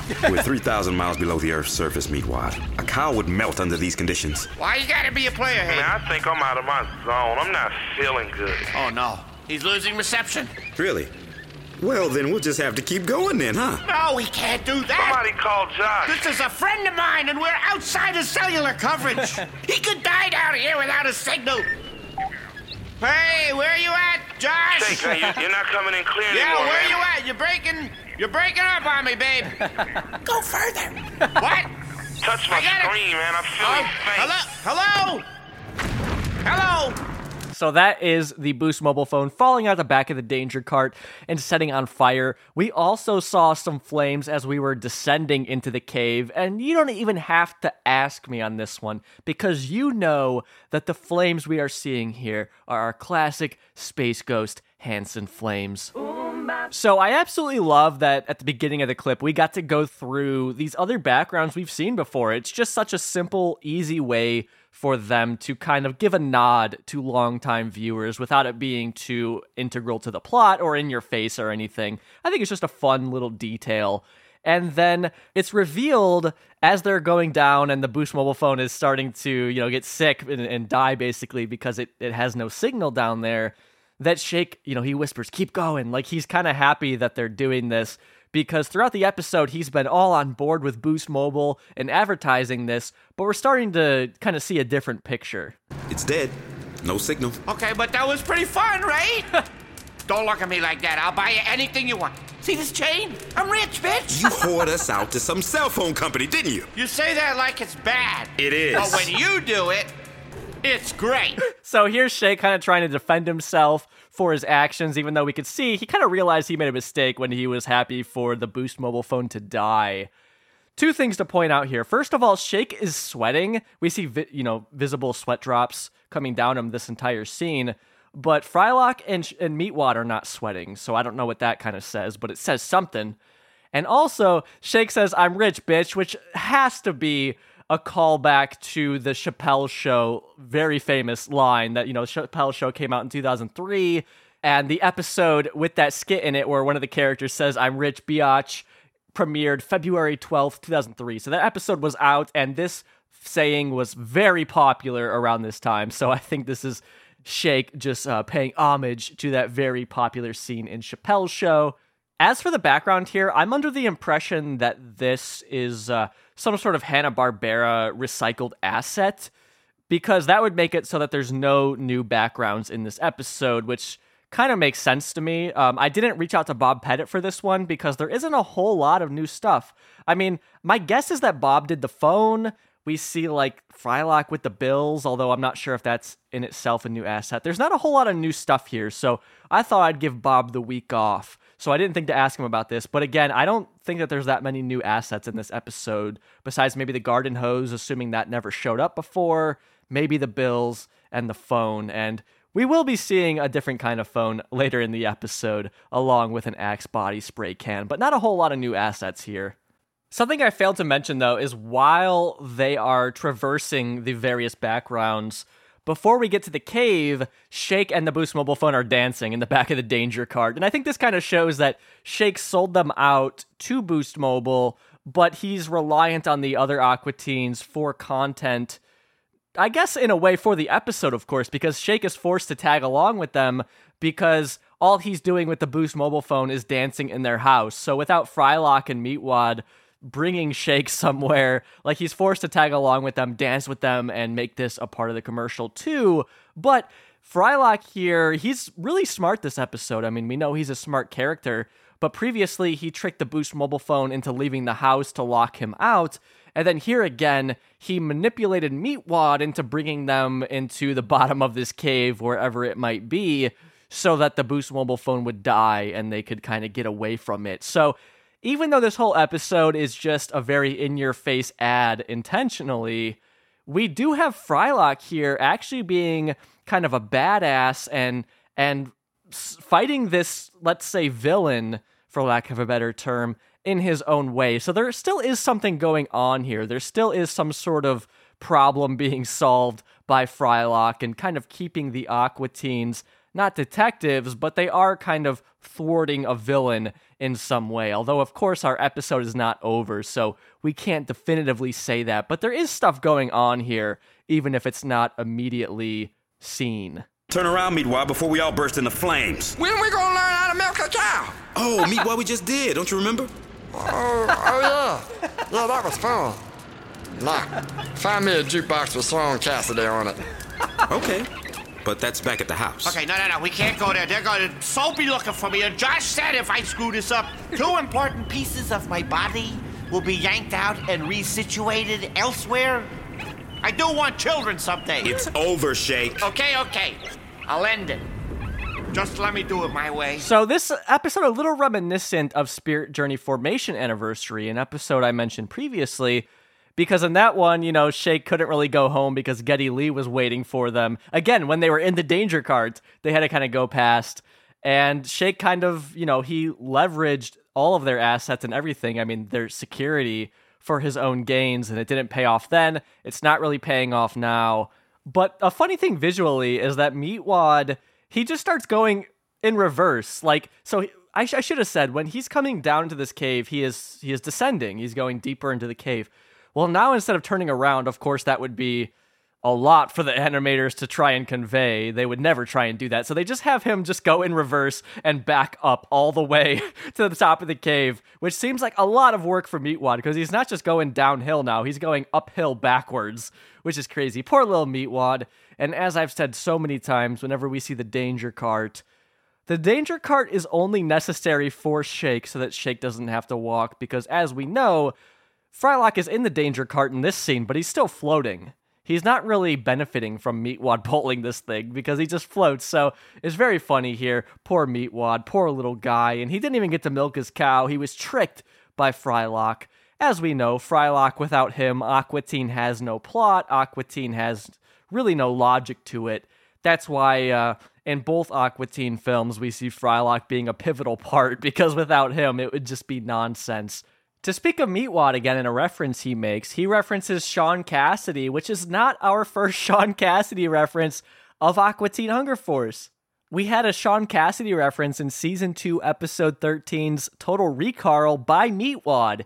He basically comes out of that that box of eyeballs with eyeballs in his head saying, "Look at me, I'm Shaun Cassidy." Because Shaun Cassidy is a singer, he is a performer, so that explains the reference here where Meatwad wants to hear his music. But Shaun Cassidy also starred in the Hardy Boys, the 70s version of it, where uh, he was a private eye. So that explains the total recall joke. And then Meatwad's making another reference here in Boost Mobile. But Shake here is saying, look, I'll take care of this. Let's go back to the house. I'll deal with it. That's what they're going to do. They're going to go back to the house. The way that they convey this is actually very interesting. So we have a close up shot of Shake's face while he's in the danger cart. And basically, his face stays stationary, but we get a bit of a wipe behind him, and the background changes from being in the cave to being back at the Aqua Teen's house. And we see two more Boost mobile phones in their house. We see basically the same exact model as the previous Boost phone, the tattoo one, alongside a different model. I'm not sure which model of phone this is, but there's two models there. Shake's gonna react to them. He's not really gonna know how to handle them, seemingly.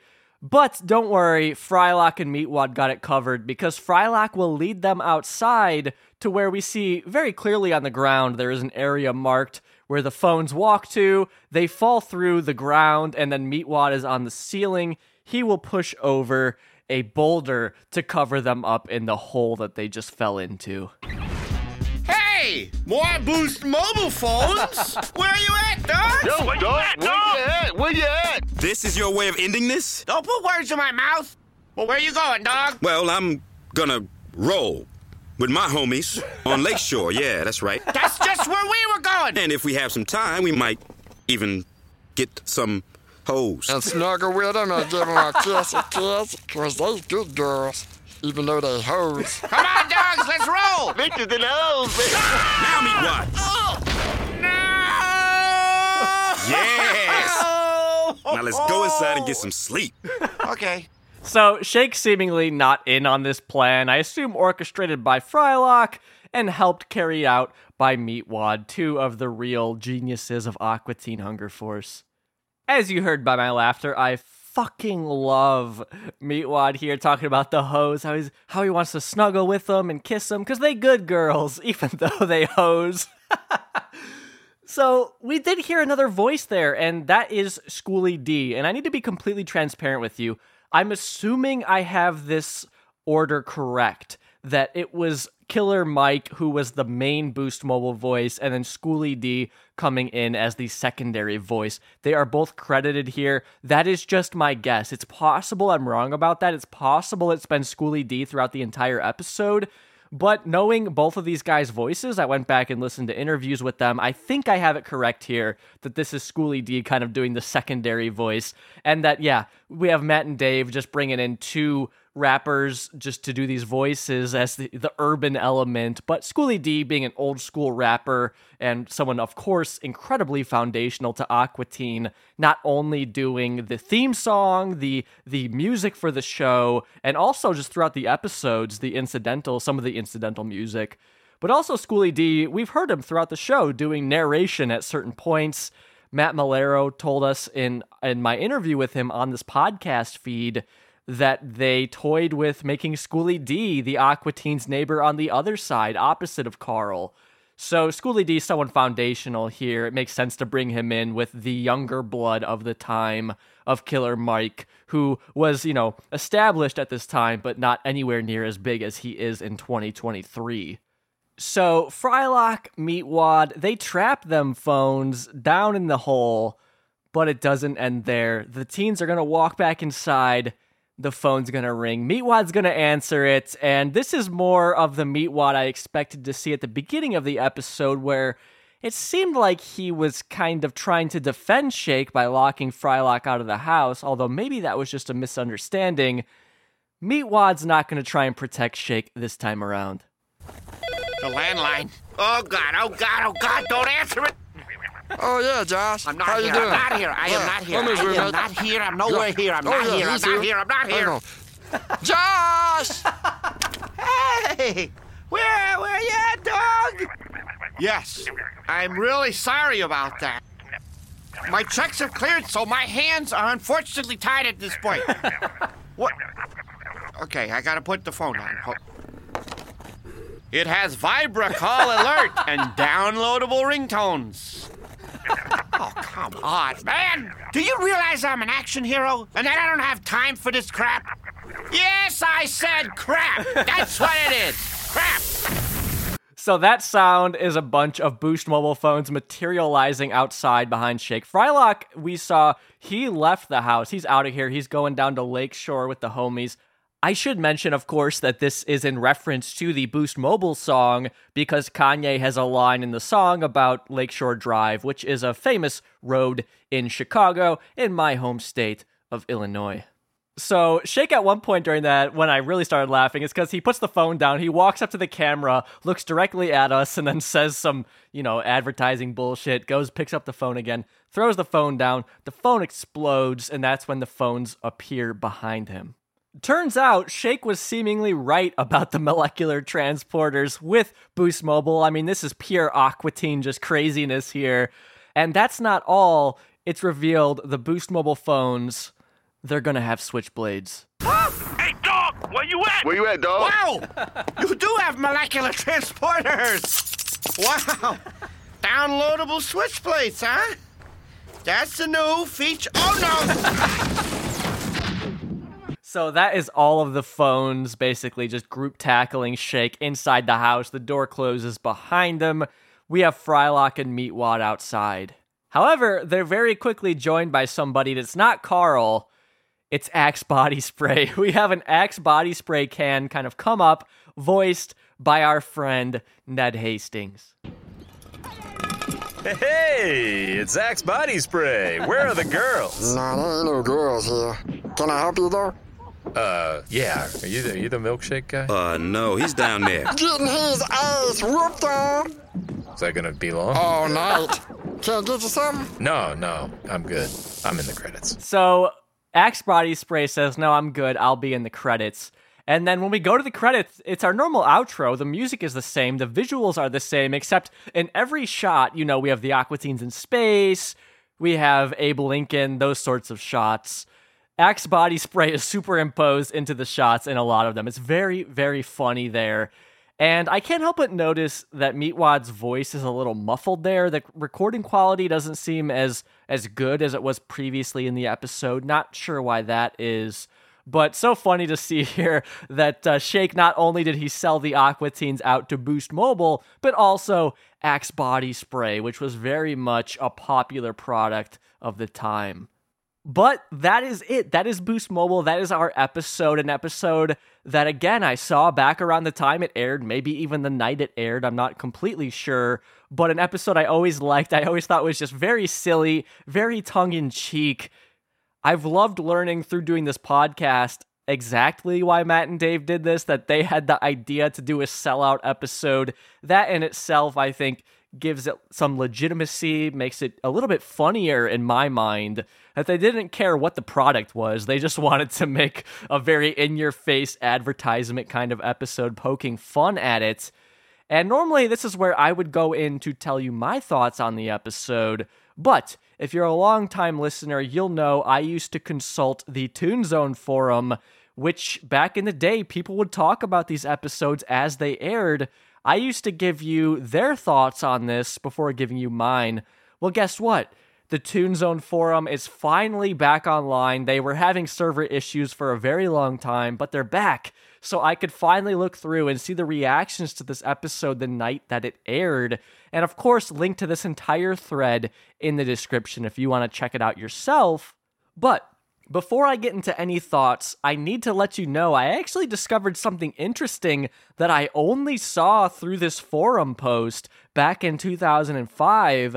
And that is that apparently this episode debuted online the Friday before December 11th. So on December 9th, Friday of 2005, this was up and viewable online because people were talking about it back then.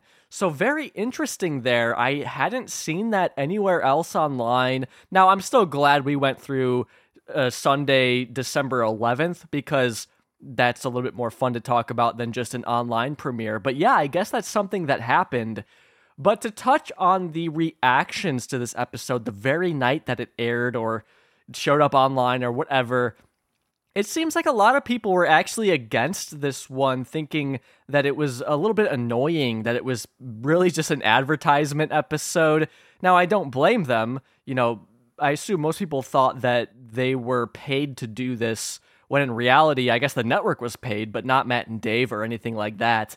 So a lot of people didn't really like this one at the time, at least over on the Toon Zone forum in December of 2005. But there were some people that enjoyed it and kind of saw what they were doing here. So not any particular comments I want to read to you, but uh, yeah, it was a little surprising. Some people were very against this one, being a little bit angry about it. On to my thoughts here. Again, the night I saw it, without any sort of preconceived notion of what it might be. I enjoyed it. I thought it was funny. I thought it was nonsense. I got that. Look, this is Aqua Teen Hunger Force. They're obviously being tongue in cheek. They're obviously being bad boys about this. I didn't think that they were sincerely trying to sell me a Boost mobile phone. So.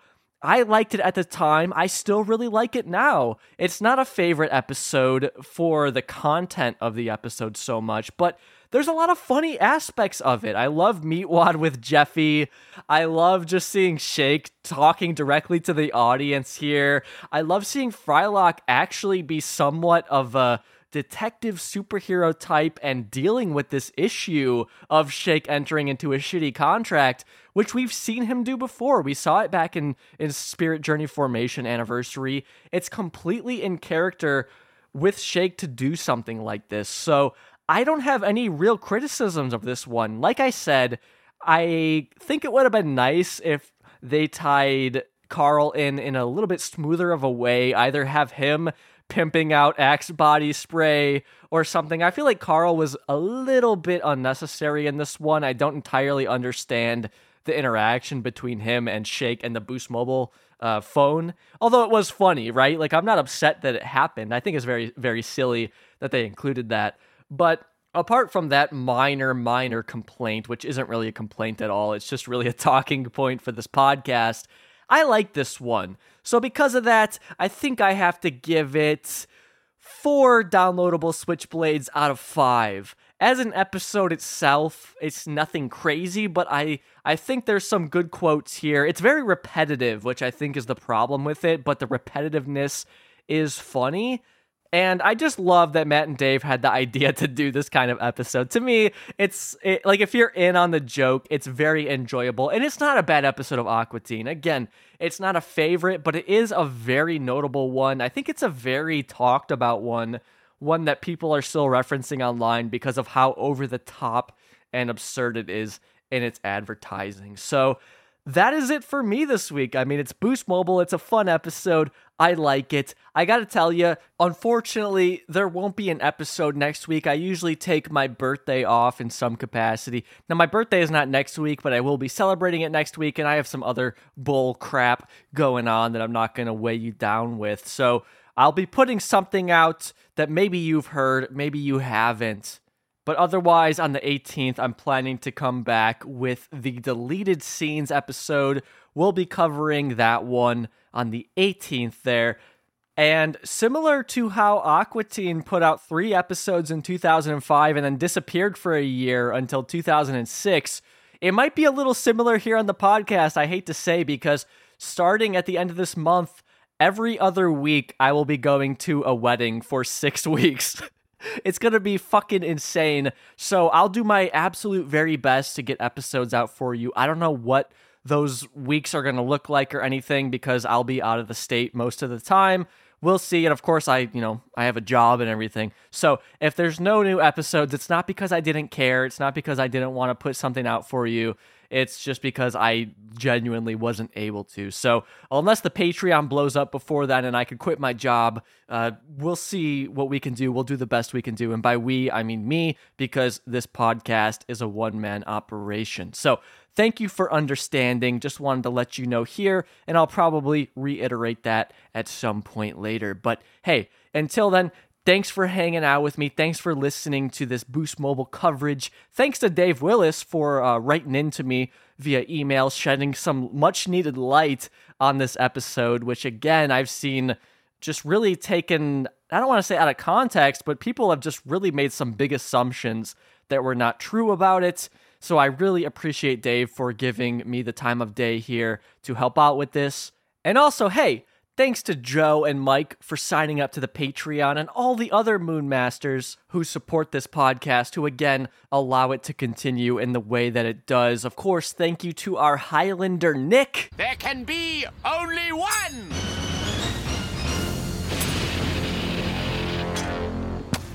There's only one Jeffy, just like there's only one Nick. And of course, shout out to our number one in the Hood G tier patrons Sean, Ian, Captain Buford, Robinson, Jason, Lecheratone 69, Empower 706, Swimwiki, and Carson. You guys can hang out with me at Jeffy's house any day of the week. Thanks for listening. Thanks for hanging out. Keep it cool. Take it easy. Bye bye.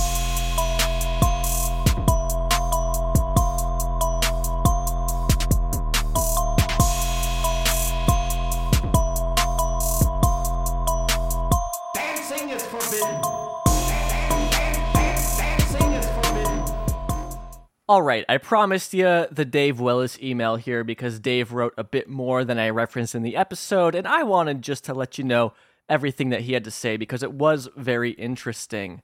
So I reached out to Dave with three questions. One, do you remember how the episode idea came about? Specifically, were you approached to do this by Boost Mobile, or did you and Matt have the idea first and then have to ask permission? Also, I heard you got lotion kits from Boost. I heard that in a uh, an Adult Swim panel that Dave did a few years ago. Secondly, I asked him who was Josh that we see in the photos. And by the way, I forgot to mention his phone number is 555 0189. If you want to get a hold of Josh, of course, 555, not being a real number. And then the third question was how did you guys get in touch with Killer Mike, considering he wasn't an actor at this point, he was just a rapper? So Dave comes in answering question number one, saying, Matt and I wanted to do a product placement episode, but we wanted it to be a real product and we wanted the company to receive real money. We weren't angling for a commission on it, and we probably should have. We had just seen other shows do episodes about commercialism, and we thought it was a more direct way of satirizing capitalism by actually participating in it. This was years ago, well before The Simpsons and Butterfinger, before Rick and Morty did all those Wendy's spots, before bands were basically forced to license their best songs to commercials after all of their other revenue streams were squeezed out by Spotify. In the 90s, Neil Young trashed this mentality with a song called This Note's for You. But I always thought Neil should have just written an insipid original jingle for Budweiser and donated all the money to Mothers Against Drunk Driving. I much preferred Ween's approach. So Dave linked me to this whole article that goes into how Ween was hired by Pizza Hut to write some songs for them. Ween wrote six songs, and then Pizza Hut didn't like any of them and fired them from the project. So we can hear the songs. It's it's called Where'd the Cheese Go? I really recommend that you check this article out. It's in the description here. Very funny. Ween, a band I am aware of. I'm familiar with some songs, but I'm not super into, and I need to look more into them. But it's very, very, very funny. They even did an uncut version of the song. It's great. They did it back in 2002, and I found it to be very forward thinking for the time. It sounds like something you would hear now, honestly. So Pizza Hut, I think they fucked up by uh by dropping Ween on this project. But Dave recommended that to me. I'm recommending it to you. Check the link in the description for that. Also, I went and, I went and listened to that Neil Young song, which was very great. And I agree with Dave though. It would have been funnier if he just sold out and then donated and then donated the money to in kind of an anti-drinking group. Dave then goes on to say, "It's not like we're making art, we're making TV." The point is to sell ads so you can get paid, and you just know Shake would be happy to sell out. So we asked the ad sales team to find a sponsor, and Josh Feldman, who ran Adult Swim ad sales, pictured here, came back with Boost Mobile. And yes, we both got Boost Mobile dock kits for Christmas. I believe Matt FedExed his back to them. I should have reached out to Matt on this, but you know, I really only try and bug these guys when it's really necessary. On to question three, Dave says, Killer Mike. We got hooked up with him through Jason DeMarco, who ran Adult Swim on air department and Williams Street Records on the side. And he was right down the hall from us. He was the music guy in house, the guy who connected Adult Swim to people like MF Doom and T Pain. He got Killer Mike and El-P together for the first time. And those guys later formed Run the Jewels. Killer Mike is now like the unofficial mayor of Atlanta whenever there's a crisis. Crazy charismatic guy. Mike ended up doing stuff for Matt and Adam of Floyd County after Boost. Maybe the Xtacles pilot or Frisky Dingo. And of course, he is our new Boxy Brown. So, of course, w- we know it was Frisky Dingo that that Killer Mike went on to do, and it's really because I guess of Aqua Teen they gave him this opportunity, and he went on to be a part of that show. So that's Dave's email. I wanted to read it to you because he did supply some more things than were necessary for the podcast, but I wanted you to know what he had to say. So, always a treat to get an email from Dave. I appreciate him giving us this much backstory, this much information, and I hope you enjoyed hearing it too.